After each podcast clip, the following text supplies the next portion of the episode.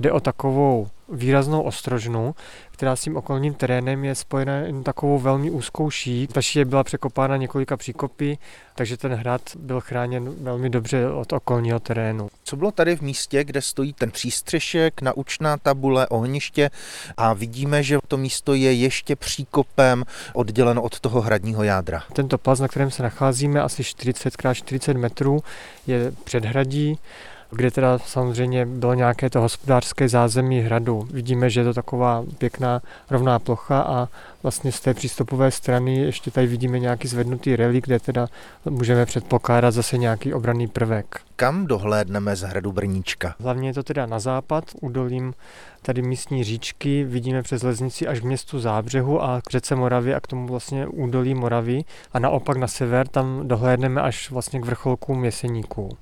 Kdo tohleto místo našel, kdo si ho oblíbil, kdo tu vybudoval ten hrad? Tak jak to bývá u většiny těch hradů, počátky jsou pořád trošičku zastřeny tím tajemstvím.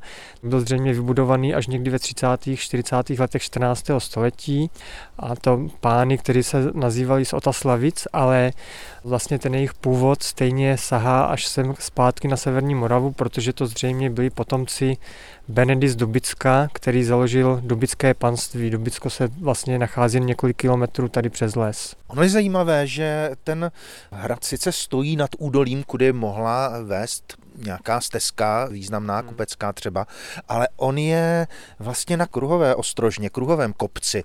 Vlastně on je chráněn ze všech stran tím terénem. Tedy stačilo pro vybudování obrany přerušit tu přístupovou šíji několika tím příkopy a tím předhradím a pak ten vlastní hrad, to vlastní jádro, to je opravdu oválné, až skoro okrouhlé.